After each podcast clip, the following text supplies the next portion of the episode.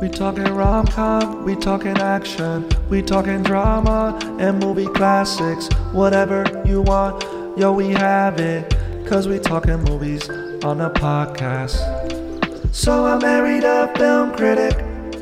So I married a film critic.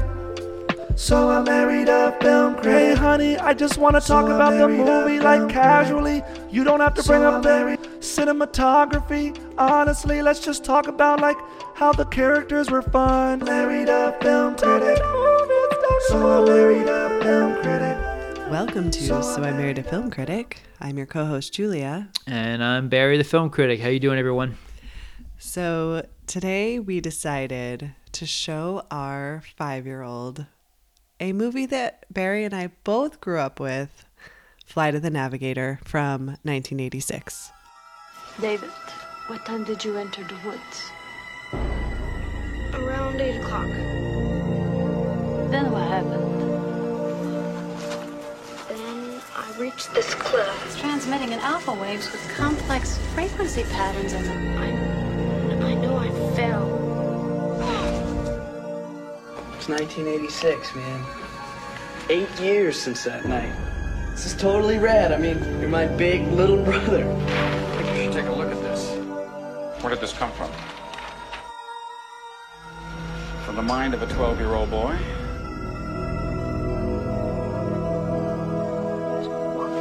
He's hurt. He's calling me. His voice keeps calling, saying something over and over and over. But I can't understand very much.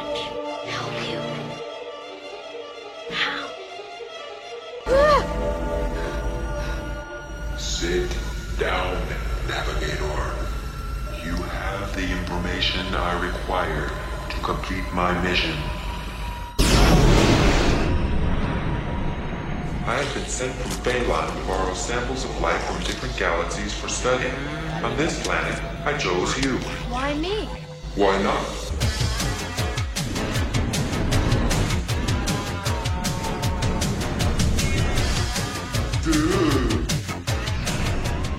This is a special one for you because I know you said you used to watch it a lot all the time, which is cool because I think that's how a lot of people discovered it.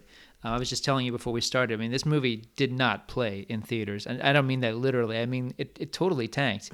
And let me explain why really quick, because I'm sure most listening to this going, "Oh, Flight of the Navigator, that movie's awesome." Yeah, well, it opened up against Top Gun, Ferris Bueller, The Fly, Aliens. Uh, the Karate Kid Part Two and Crocodile Dundee. There was just there was no room for this movie. Oh, dang. It was an amazing summer. It was, and I remember that summer well. But yeah, and Big Trouble in Little China, a lot of great movies. But um, yeah, I mean, this movie didn't have star power. This is back when Disney was like, "What is this company?" This is right before the resurgence of Little Mermaid and Roger Rabbit. So you know, a live action Disney sci-fi movie that was rated PG, starring no one you've heard of, didn't really pull anybody in. The trailer they used to show all the time on the Disney Channel. I remember watching the trailer and thinking that looked awesome. And then, like yourself, when it came on video cassette, I just devoured this. I've never met anyone who doesn't love this movie, but yeah, this thing did not play in theaters. Well, when I was a kid, I had we had these friends. Um, my parents had these friends, and so there were five kids total: me and my brother and sister, and then they had a boy and a girl. And this was the only movie we could all agree on. Literally the only one. Because it wasn't too girly and it wasn't like it was still fun. But whenever we got together with this family, this was the choice. That's funny too, because watching it with you the the other day, I mean, I hadn't seen it in a few years. I mean, like yourself, I'm I'm a little overly familiar with it, but watching it with our five year old daughter, I'm going, ooh, this isn't the most appropriate film. There's some things they say in this movie I don't want my daughter This picking up. This movie has now officially been canceled. well, I don't know about canceled, but I mean, there's you know, there's all sorts of inappropriate slurs that unfortunately were said a lot in the '80s uh, that should not be in a PG-rated Disney film. Or, I mean, they should have just rethought that altogether. They should have they should have dubbed that out of the movie. Well, the only thing our daughter cares about is flying on a spacecraft with Max the alien. So she did not pick up that other stuff. Yeah, and and you know, and we should definitely get into the plot, which I think was lost not only in her, but as you and I both admit, it was kind of lost on us when we were kids too. Honestly, watching it with her, I thought, oh, that's why David is on this spacecraft. I had no idea. I've seen this movie over a dozen times.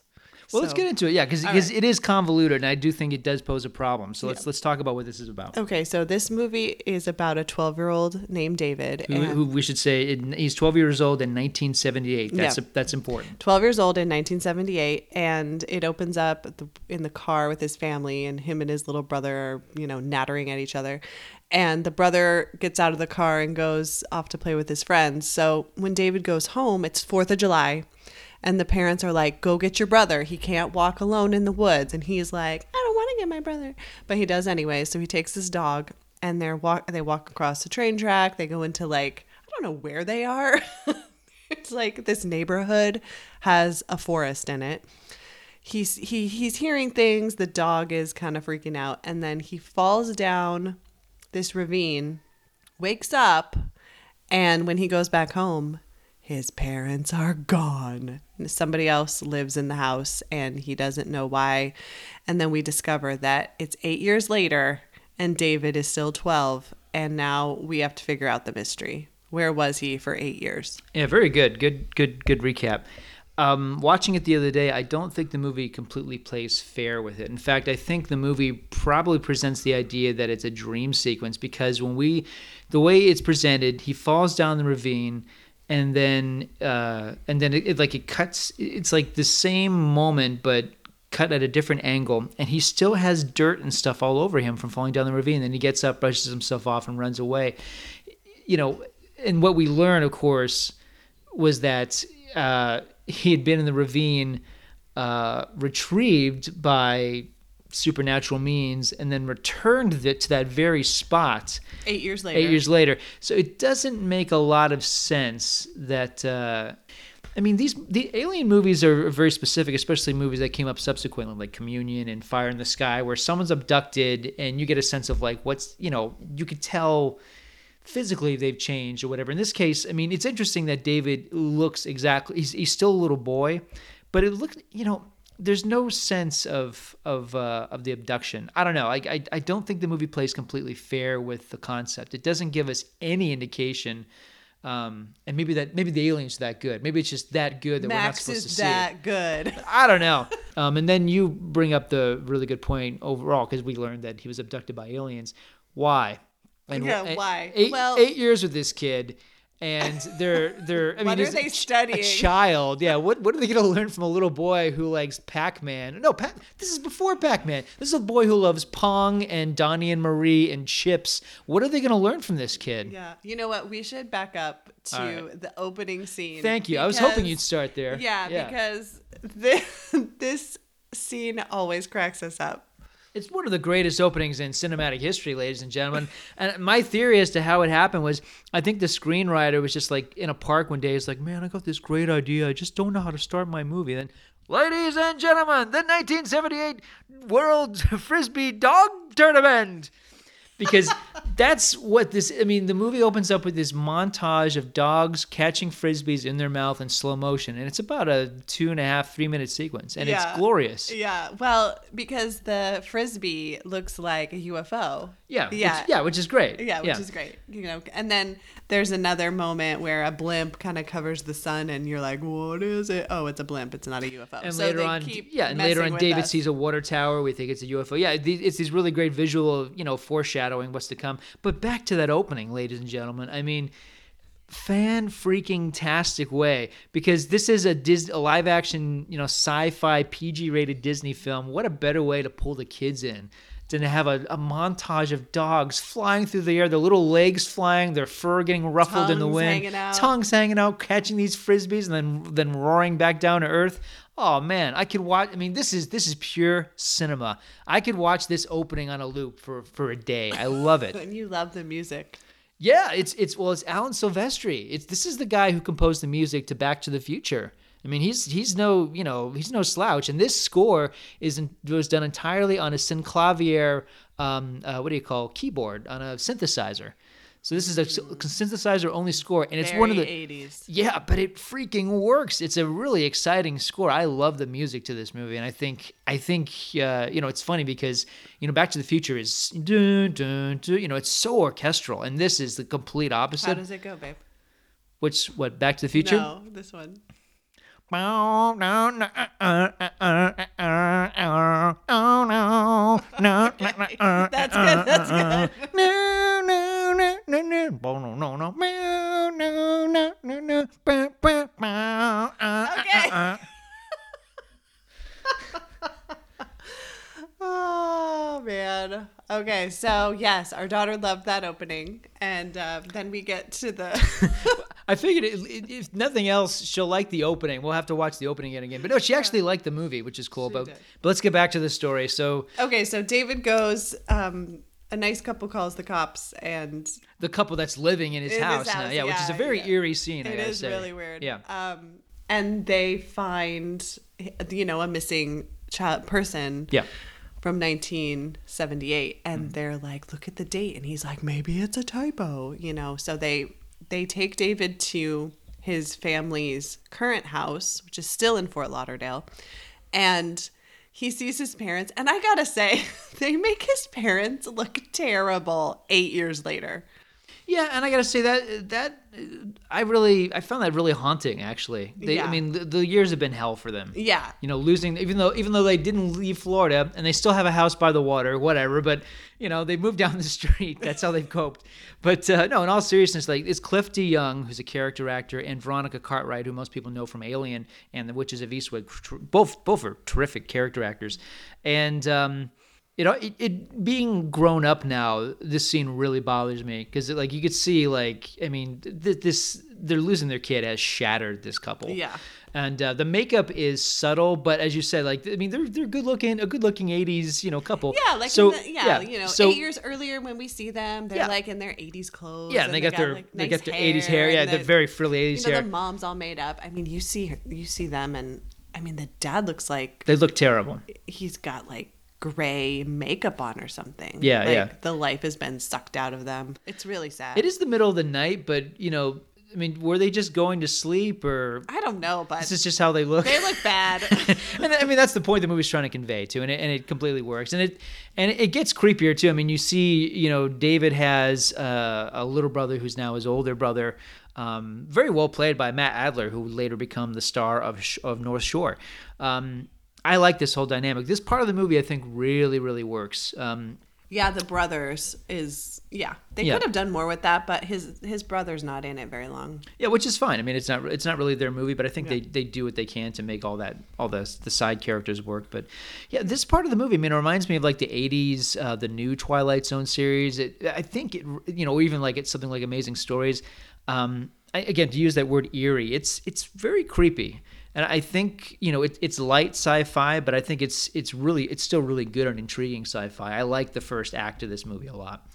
So they take David to a hospital and they're trying to figure out where has he been, what's what's what happened to him, and his brain just sort of he they have him hooked up to like electrodes, and his brain just like spits out a picture of the spacecraft. Yeah, this is after he's agreed to go to the institute. No, no, right? no. Before This is before that. Yeah, Okay. yeah. Because they they find then you know there's a scene of NASA finding this spacecraft. Yeah, You know, and yeah. then um, And NASA is led. Pardon me, I'm sorry to interrupt. NASA is led by Howard Hesseman, the, the former star of Head of the Class, is playing Yeah. this. You know, he's not really a villain. Um, oddly enough, he's more like Keys from ET. He's kind of like this this corporate guy who's like trying to. Trying to help. Try, trying yeah, to he's actually out- not a bad guy altogether, even though he's just doing his job. But yeah, very much like Keys, and they even make an ET reference later in the movie, which we'll get to. But, Yeah. yeah. So uh, he gets in touch with that guy because of this, you know, image that a computer prints out. And they're like, where's that from? Like, David's brain, you know? And so, what's his face? NASA guy. Howard Hesseman. Yeah, he he talks to the family and he's like, I just need two days. Like, you know, let's find out where you were. You know, the family's like, no, we don't want him to be an experiment. But he finally agrees, okay, it's only 48 hours. I'll go to NASA and you can run these tests. So they take him and he's like locked in a room with all these toys. He's like, wow, is this all this stuff for me? and um, so, and that's when we meet um, Sarah Jessica Parker. Yeah, this is Square Pegs era Sarah Jessica Parker, straight off the the set of Girls Just Want to Have Fun, the movie. Sarah Jessica Parker, yeah, Mhm. adorable. And she's like an intern at NASA delivering meals. Part of me have left to lose. Get away! Hi, I'm Carolyn McAdams. You gotta be real hungry after your trip, right? What is this thing? That's Ralph. Ralph? Mm-hmm. Robotic assistant labor facilitator. Actually, what he does here is he delivers mail and supplies, and he messes up a little bit every now and then. So, who did you murder to get put here in maximum security? No one. I'm a national security secret. Oh, well, in that case, I shouldn't be talking to you at all. Wait a sec. Um, uh, how come Starsky and Hutch isn't on? That show was canceled a long time ago. That was my favorite show. What's this stuff? You've never seen a music video before? Uh-uh. I've been gone for eight years. Gone where? Outer space? Could be. Yeah, for the, the character doesn't make any sense, and two, I think she's in this movie because I think they're like, we got to have a teen appeal. We got to have something to appeal to teens because this is either like old people or young people. We got nothing in between. So I think Sarah Jessica Parker, I think her character was concocted just to like get the MTV. You Yeah. Know. Not only that, I mean, they literally introduce MTV. They do because he's he doesn't know what a music video is, you know, and he's been gone so long. Oh no, he doesn't know what a music video is. what a radical concept. but um, Sarah Jessica Parker's character rolls in with this robot named Ralph. because Rocky Four came out the prior year, so like robots in American movies is the thing. This is the same summer, by the way, Short Circuit. So like we were robot crazy at this time. Yeah, so Ralph delivers one tray of food. It's like Sarah Jessica Parker can't carry one tray of food to one person. Sweetie, it's NASA. It's all high tech over there. I guess. And, so, and she's been hired to keep an eye on this robot so that it doesn't, you know, like like like the Terminator just start killing people or go rogue. Yeah, so anyways, they start running tests on David and it you know, the guy asked him questions and David's like, "I don't know." Uh, you know, he's he's real belligerent. And his brain is answering the yeah, questions his brain is answering the questions. And so we find out that he's been on Phaelon, this mythical planet that's not even in our solar system. And his brain is full of star charts. And they're charts that apparently, na- like of galaxies that NASA doesn't even know about yet. Yeah. So that's a mystery. Why does he have all these star charts in his brain? And where's, and they, so they figure out that he could have been gone from Earth for, you know, four hours, but because he was traveling past the speed of light, it was eight years. Yeah. Okay. So there's the science, I guess, for you. Yeah, I guess. I don't think Neil deGrasse Tyson would. I don't think this movie really holds up, but anyway. Yeah. So he David's getting sick of being there and he's like, "Oh man, I'm so glad I get to go home tomorrow." And Sarah Jessica Parker is dropping off another meal and she's like, "They told you you're leaving tomorrow?" And he's like, "Yeah." And she's like, "Oh, I don't know if I can tell you." "Tell me. You're on the meal schedule for the next week." Yeah, she cracks really Yeah, easily. she- She's not a good NASA employee. She's not. She's terrible. so he he's like you got to help me like you got to get in touch with my parents you got to tell them what's going on you know because all of his phone calls are monitored and so i don't know what he ta- does he take a nap and then the alien is like talking to him in his mind Yeah. yeah so he wakes Yeah. up and and it's just like garbly goop talking Yeah. to him Right. and then ralph comes and Yeah, the Skynet robot comes yeah, and like and the alien gets says, him out of "Get there." inside of Ralph." And yeah, the the guys and the security, NASA security is terrible in this film. They don't know what they're doing, and so he takes Ralph, and Ralph takes him to the spaceship. Yeah, this was a rough year for NASA in the cinema because the other film that came out this year that was NASA involved had NASA involvement was Space Camp. You know, which is an infamous film because it came out not long after the Challenger disaster. So yeah, this is not a good look for NASA that they've got the world's worst NASA security look like morons, total morons. And you know, and by the way, they hire this girl who's been hired, Sarah Jessica Parker, to keep an eye on a kid who was abducted by aliens and has been missing no, for she's not hired to keep keep. All right, like, but she's but still but still she she she communicates with him. She you know uh, she's clearly been told like okay you could talk to the kid and you got to feed the kid and you got to keep an eye on him and just like you know make sure he's okay. I mean like she's been given a big responsibility to be with this kid who's like I think you're projecting more than act. I think all she's really supposed to do is deliver his meals. But no, it's it's more than that. She's not the, like a janitor or anything. I mean, it, it, she's not a nurse. Okay, I agree. Yeah, she's not a nurse. She's not a janitor. She's something in between, though. I mean, there's a lot of responsibility to this to this job, and she's treating it like she's you know working at the Dairy Queen. You know, like this is the wrong person for this job. I mean, they should get someone who like. Okay, like this kid. Okay, this kid has been like has been abducted by aliens. So like, make no sudden moves around him. Don't show him MTV. We don't know if this kid has antennae or telekinesis or whatever. No, she's just like, oh my god, like you haven't seen an MTV video? I'll like, show you. Have you ever heard of Twisted Sister? Oh my Ugh, god, amazing. You would love Twisted Sister. yeah. This is like the wrong person to be like an ambassador to a kid who might be an alien. We don't know. Like clearly NASA is not taking this kid all that seriously No. until it's too late. Well, so they do have a really uncomfortable moment Yeah, when do. when David is telling her like you have to help me, you know, and and she looks at him and just kind of gives him a wink, and then she's leaving the room, and she's like, you know, you're kind of cute, and I'm like, how old is she?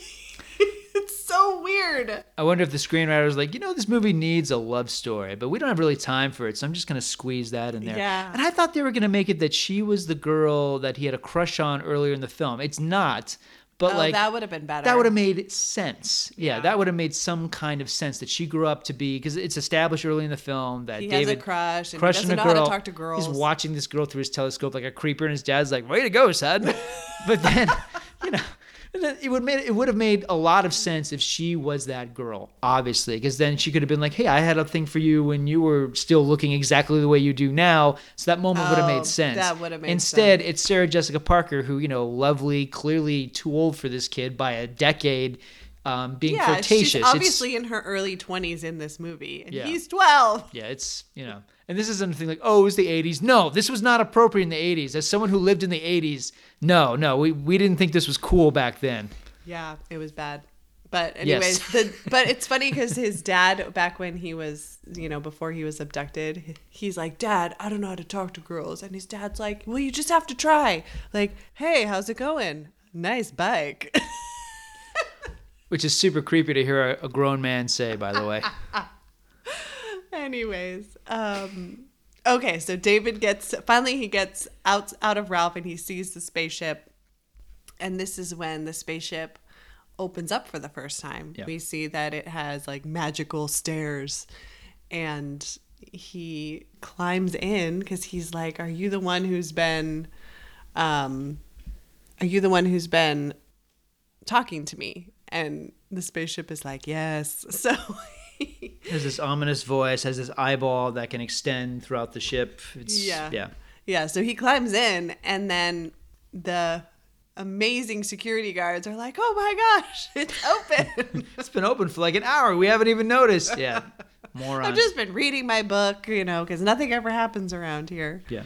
So then the spaceship, you know, there's a sequence where they're trying to get him out. They can't get him out. They decide to. He's like, "Get us out of here! Take us 20 miles away." He And this is, by the way, where the profanity really takes off. It, it's most of it's Howard Hesseman. He's just walking in, like forgetting that he's in a Disney movie, just lets the profanities fly. And you know, it's not, it's nothing of like the F word caliber, but still, like the movie waited till this moment to suddenly like let the let the profanity slip, and it's it's a mistake.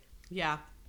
So the spaceship just takes David up into space, and he's like, I didn't mean, you know, 20 miles up, you know. So he's trying to like figure out where what to do because he obviously doesn't want to stay at NASA and be a, um, Specimen. yeah, specimen. But also, uh, the the alien that's piloting the ship is belligerent. So initially, it's like a like a bratty brother relationship between David and the and Yeah. Maximilian. And Max, yeah, because he's like, compliance, you're the navigator. And he, David's like, what the heck are you talking about? So yeah, he doesn't explain anything to him, which is probably an annoying trait of aliens. I don't know. But in any case, he learns to pilot the ship uh, very quickly. He's a quick study. Yep. And this is the well, part- he was falling to his death. To be fair, that's true, how yeah. he learned. Learned yeah. under pressure. Yeah. And this is the part of the movie that everyone knows and loves and remembers well. I mean, and as a kid, for me, this is where the movie started. Yeah, this is Um, the whole thing. You know, he David flying around space in going in the ocean. Basically, he goes around the world. He does, yeah. I mean, they've been threatening to remake this movie for a long time. They haven't yet, although they always announce every couple of years that they're going to remake this. I suspect when they get around to remaking it, 'cause they will, they'll probably get to this part of the story a lot quicker because the the beginning of the film. Um, even though I, I like it a lot, I think it's actually much stronger than the second act of the movie. Um, it does take a long time to, to really get to what this movie is because it is about this kid who learns to fly the spaceship learns to you know master alien technology and Befriends an alien. yeah just like have this incredible experience that his earthbound life did not provide him um, so yeah, it takes a while to get to that um, and i don't think it's to the movie's detriment. I think the movie is really good because i think thank goodness it has that first act which is really well constructed because this second act leading into the third act it's it's a lot of fun. At times it's really exhilarating but it's it's silly. It's a children's film. This is where it becomes not not like the brainiest of sci-fi movies. In fact it has all sorts of it plays really fast and loose with the science. Yeah, so what I never really maybe I just didn't care about why David was abducted. Yeah. But apparently this Max character is going around galaxies and taking specimens and ba- and then taking them back to his planet and they're studying them and then they take them back in time to the point of origin like they never left. it's a lot of trouble i mean if this movie was grittier they would just admit that they, they take them from their planets and then they kill them when they're done like the whole thing of like having to bring them back and use time travel it's a lot yeah, of Yeah, because when you see the other specimens, you're like, they're not going to know they were gone for any period of time. This is like the equivalent of a mosquito on another planet. But that's just I mean, I'm just assuming for all I know like these little slugs or like the little the little Puckmaren and all those the other characters I mean they they seem but you know, maybe I'm maybe I'm just thinking about this in really small ways as a human. Maybe there is a planet of these yeah disgusting, Maybe bizarre creatures. Their brains are more powerful than ours, and Yeah. they do remember, and their families are gone, and they're devastated. Although I doubt it because one of the creatures, I mean, he's introduced by eating David's hat. That's like his thing. yeah. He eats his hat. And then there's this thing that looks like a loogie that's that has a cold. and then we meet the Puckmaren who looks like a little bad, and he's like "Ah, da, da, da, da," super super cute, but like I mean that's that's the extent of the character. Yeah, yeah. So he just says, "Why me? Why'd you take me?" And he's like, "Why not you?" It's so it. It's the screenwriter going, "Don't ask, just do Yeah, cool stuff." Yeah, just do cool stuff. And so I think they the thing is that the aliens were puzzled by is why we only use 10% of our brain. So they basically filled up David's brain with all the star charts and then they said that it leaked, which I don't know what that means. They- Does he have like have some brain hemorrhage or something that they had to fix? Who knows? So then uh, Max crashes into an electric pole and Yep. loses all of his star charts, so Yes. he can't go back to his planet. And that's why he needs David. Again, And right. that took me, you guys, that took me like 30 years to figure out. it's a messy bit of i mean it's just just like whatever make the alien miss the kid like come back you are fun like what just make it easier it's it's a lot more complicated than it needs yeah, to be yeah like star charts and all this stuff. And then, so then he he gets the star charts out of David's head. It takes like two seconds. And yeah that's the thing that should that should be a bigger that should be a, a bigger obstacle to overcome and the same thing we'll get to it but like there's a bit of time travel that happens later and it's it's too dangerous and they wind up doing it anyway Yeah, yeah. like there's there's a lot of stuff in this movie it just it, you know it, it's very it's for the convenience of the story it doesn't really make a not, not only does it not make any sense but it's it's clearly like okay like we need this to make this happen as opposed to something that feels natural to the plot Right. So they they basically are flying around and Having all NASA's kinds of trying- adventures. Yeah, NASA's trying to get to them and and thing I noticed about the NASA guy who I can't I keep it's okay howard name. hesseman from Yeah. head of the class he he keeps giving all these commands like don't let them leave and stop them Stop them, yeah, how? With a yeah, helicopter, i yeah. know and the guy's like stop them i can't even see them i mean they were flying way faster in an alien spaceship so it's a lot of just oh no ah kind of moment. Yeah, and, and I got to say, like, it's all it's all great. I mean, the the special effects look fantastic. This the ship has you know this silvery, uh, you know, it it has this way of reflecting surfaces, and it's really beautifully done. The flying footage in this movie is fantastic. I've always, I mean, next to the Superman movies of this era, I've always loved the flying scenes of this movie. They're great. Yeah, nothing looks fake or I mean, whatever. If you really look at it, there's a couple shots, but I mean, for a movie that has very little CGI, and you know, Yeah. it, CGI in its infancy. I mean, like Tron level thing CGI. That's probably CGI is the opening and closing of the door, right? Yeah, yeah. The, the open close of the door. There's a few scenes of the ship in the distance where you can kind of tell it's a matte painting, but still, like it, it looks really good. I mean, the the effects hold up really good. Um, yeah, the, uh, the, this whole scene, th- all this stuff is fun, especially when, of course, the uh, Maximilian's voice goes up a few octaves, and we realize, oh, it's been Pee Wee Herman this whole time. It's Paul Reubens, uh, uncredited as Paul Mall, doing the voice of Maximilian. Yeah, Paul Mall. When Paul I Mall. saw the credits, I Yeah. was so confused. Yeah, I, I don't still know why he didn't. Reubens? Yeah, it's Paul Reubens. I don't know why he didn't want to take credit for it, but yeah, it's him. And he wound up working with Disney after this. He was a voice on Star Tours for years. That's it? That's it, Davy. Davy. If you want to learn to swim, you've Gotta jump in the water. Don't forget to feed Bruiser. Two all beef patties, special sauce, lettuce, cheese, pickles, onions on a sesame seed bun. Whoa! this can't be happening. I think I've gotten some stuff out of your head that has nothing to do with navigating this ship. You sound just like a human. No! That dumb dog will never learn to catch a Frisbee, you are an inferior species. You dumb dork. Butt face. Scuzz bucket. Hey, well, if you're so perfect, what are you still doing here? I told you, I blew a fuse when I totaled out that electrical tower. I was checking out some daisies. Crashed while looking at flowers? Ha! Sounds like you're the inferior species. I'll show you who's inferior. Heads up. Hey, take it easy. Well, excuse me. Yeah, I don't know why he wasn't credited. Maybe maybe people thought like, oh, like if we have him in the credits, I mean, he's the biggest name in this movie. We can't have Pee Wee Herman in Flight of the Navigator because he's the biggest star in this thing by far. So yeah, that voice, the the ha ha voice comes Yeah. out when the star charts are taken from his brain. So he basically downloads all this, you know, pop culture references. Right. Yeah. Yeah, and this is, I mean, a year before there was a movie called Explorers, which I love with uh, River Phoenix and Ethan Ethan Hawke. Uh, it's a similar idea where you have an alien race that absorbs television, and they're kind of talking to these kids in a way that's like reflecting of all the things on TV.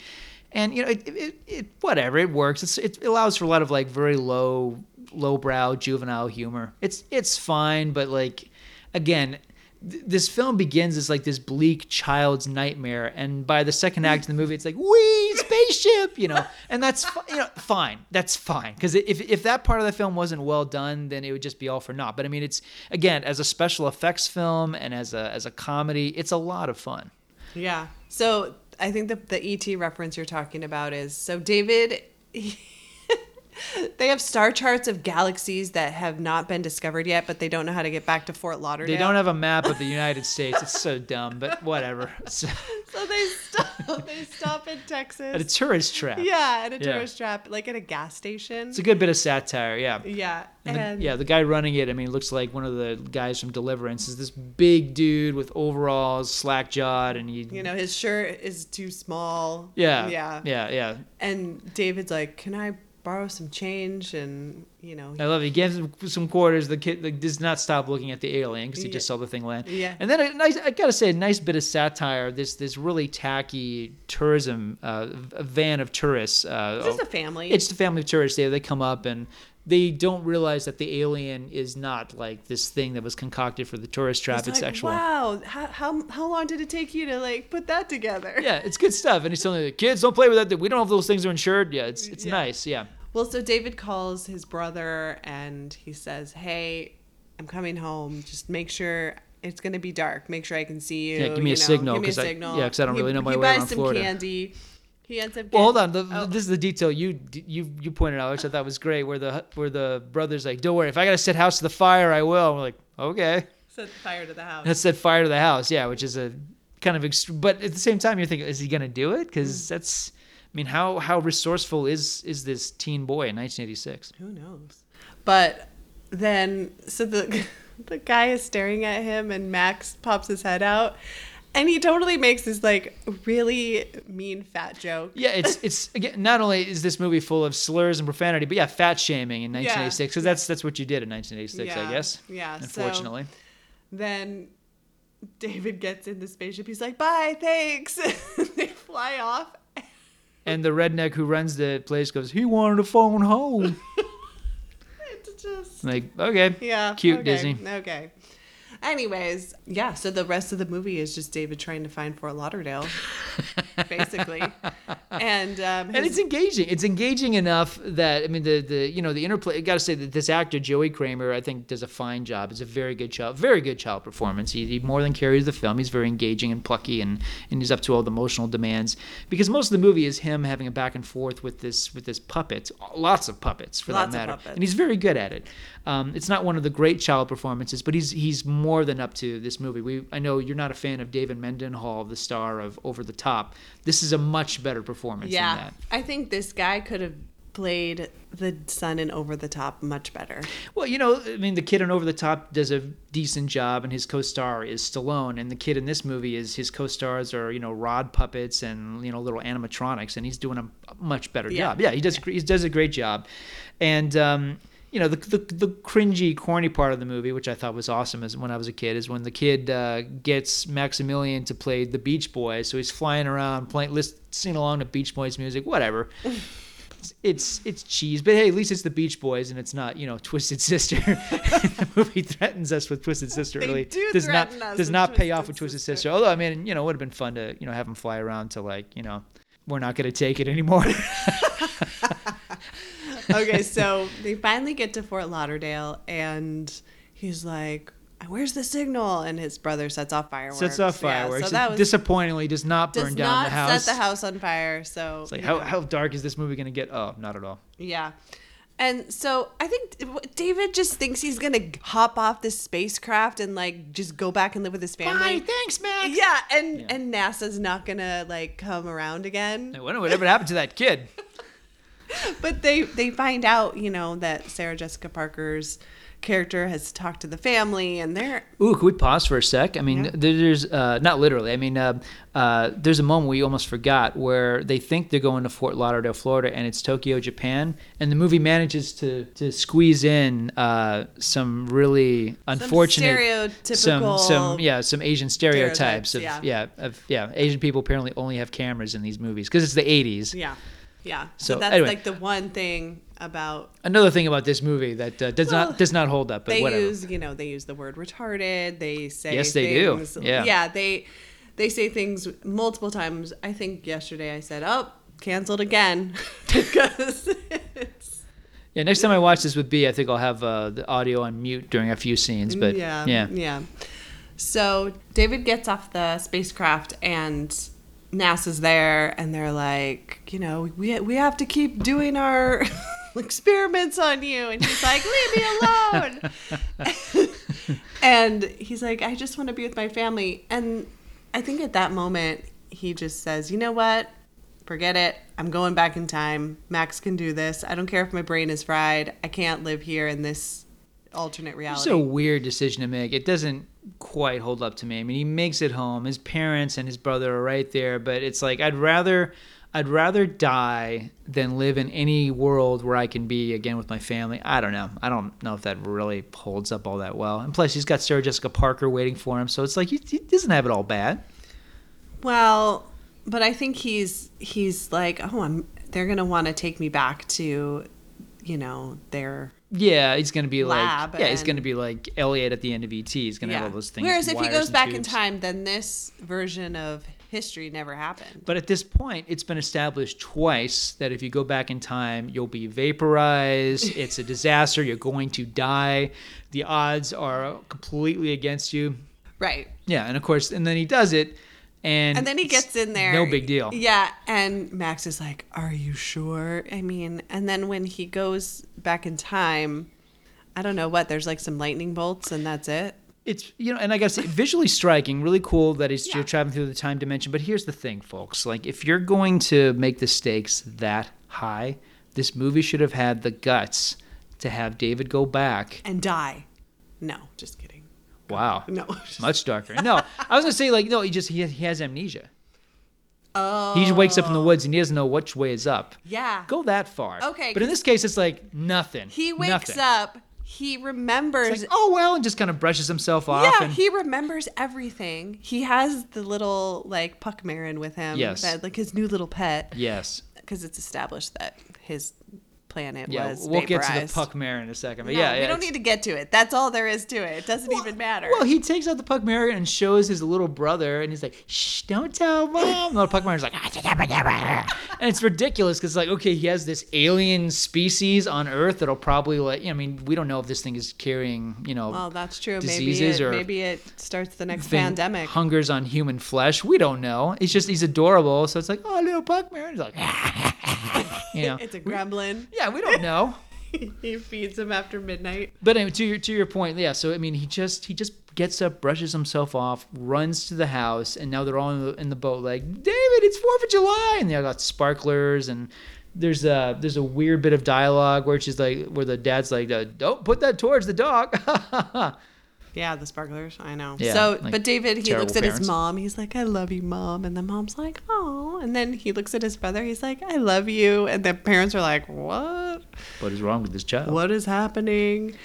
And then you know you see Max light up the sky and like a shooting star, and Ah, and yeah, flies off, and then Yeah. and then once again the Alan Silvestri music kicks in. Yeah. yeah. I mean, it's a happy ending, and I, I- you know, looking at it, I think did Disney look at Back to the Future and say like we got to do our version of Back to the Future because that's I mean even though this isn't about the 50s, it is about you know it, it- barely about the culture gap between the 70s and the 80s. Barely, it barely touches on that. The clothes are different.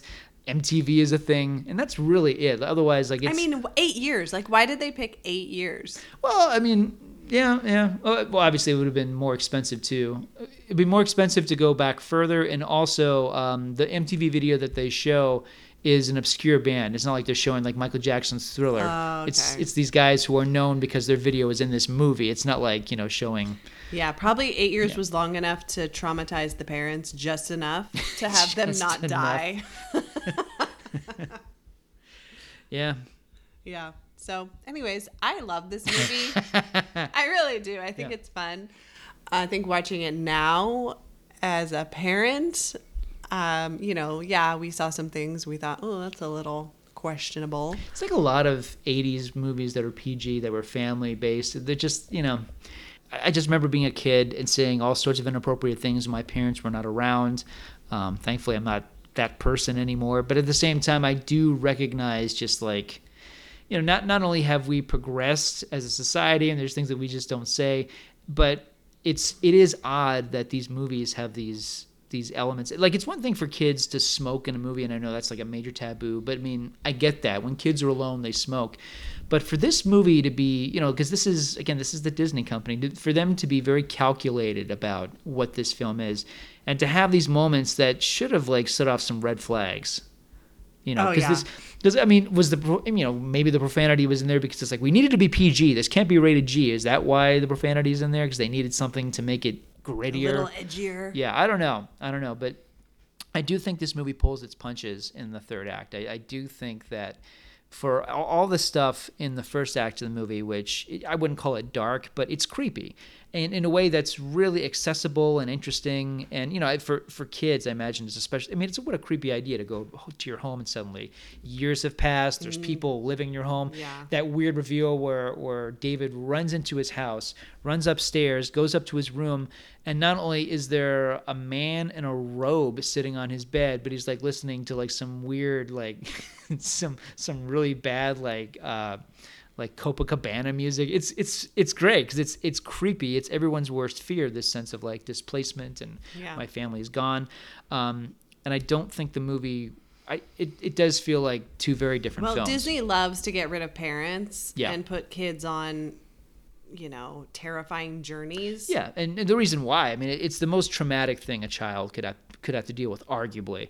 Um, so that's why you know so many movies ranging from Bambi to The Good Dinosaur are are about this very thing, and obviously, I mean, I want this movie to have a happy ending. I mean, I I like this kid, I like this family. I want this movie to end happily. And the ending to this movie isn't false; it's just a little too easy, I think. Okay, so how would you change it? Oh, you'd give him amnesia. Yeah, I, I, would, would want him to wake up with amnesia. I want there to be some stakes. It's not that he needs to suffer. It's not that the movie needs a cruel ending. But, I mean, if you're going to establish that going back in time will probably, probably result in death or, and or vaporization, at least have it that he gets back and he doesn't know quite who he is. So maybe, maybe he becomes... I don't know, like maybe the family's like, you know, David, what why don't you remember us? And you know, and I don't know. I think I think the ending could have been dealt with a little bit better. It just it feels way too Disney, especially with the ship flying overhead and hi, bye, Davy. You know, it's just it's too easy. Like at least like if this is science fiction, at least like allow you know allow some of the the darker ideas from the first act to to get in there. It can't all be like you know fireworks and rainbows and Puckmarens. I I disagree. I think the ending's perfect. Well, you know what? I think it it kind of shows that you know to be grateful for what you have, and that his family and his brother, you know, they're not as bad as he was thinking that they were, and he kind of had this negative, you know, attitude about them and life and everything. And this kind of showed him that he really does have it all, you know? So here's another thing I thought about though, watching it the other day. This alternate, you know, world, because what happens, of course, is that he goes back in time, you know, and then everything that we just saw erased, essentially, right? Right. And he's the only one that's aware of that. But the thing is, this alternate world that we were, you know, which is the, the the the second half of the movie, where his parents have been suffering for eight years and raising the older the the other brother alone for eight years, and you know Sarah Jessica Parker has had her mind rotting with MTV for eight years. like that all goes away, and like how awful because. I want that family to be rewarded in some way because instead it's just like it all vanishes. they're rewarded. They don't have to suffer. like kid get off the spaceship and live a few years in this world because like they've been waiting for you for so long Yeah, but when he goes back, that's all gone. They weren't. They never had to suffer. i don't know I, I don't i think that's a rotten way to, to treat those characters honestly just to have all that just vanish and disappear like that Yeah, he erased their suffering. and there's no reward to it it's like okay like david you know maybe he says hey dad i think you should invest in this thing called mtv wink wink he should have got the almanac. Hey, Dad, there's this band called Twisted Sister. We need to buy Twisted Sister t shirts and start selling them, if you know what I mean. Yeah, he gets the almanac and they start. Dad, I think Ronald Reagan races. might become president in the 80s. I'm just saying. I know he's an actor, but I think I think we can go to Vegas with that. Well, okay. The ending of the movie, we only with the parents for like three minutes. I know, like at least I don't know, at least do something. It just doesn't do enough with this because I agree with you. The 78, 86 time difference, like it just doesn't do enough with it. Um, you know, and I don't know that Disney even knew what to do with it because again, this is at a time when the company didn't really have much of an identity. I mean, The Great Mouse Detective came out at the same time as this movie, and I love that film, and I think it was like kind of the start of the return. But this is the company coming off years of like Condorman and The Black Cauldron and The Watcher in the Woods. So yeah, I, I just feel like the ending should have been the, the whole second and third act of the movie should have been a lot stronger. Okay. Well, So three stars for me. wow. That's still good though. Yeah, it's a good movie. It's even a great movie at times, but Yeah. I, I do think it's not quite. So watch it with your kids and mute the bad words. when the spaceship is about to leave and Howard Hesseman is running down the stairs and he's going, Mother, hit, hit the mute button. you know what, Howard Hesseman, like, you know, learn from Joe Pesci. If Joe Pesci, the king of the F word, can go, Raja, Fraja, Fraja in, in Home Alone, then why couldn't Howard Hesseman, I- like, well, he's not know. as good of an actor as Joe Pesci. this is true. Yeah. All right. All right. Well, Well, I've that- learned something. That concludes our take on Flight of the Navigator.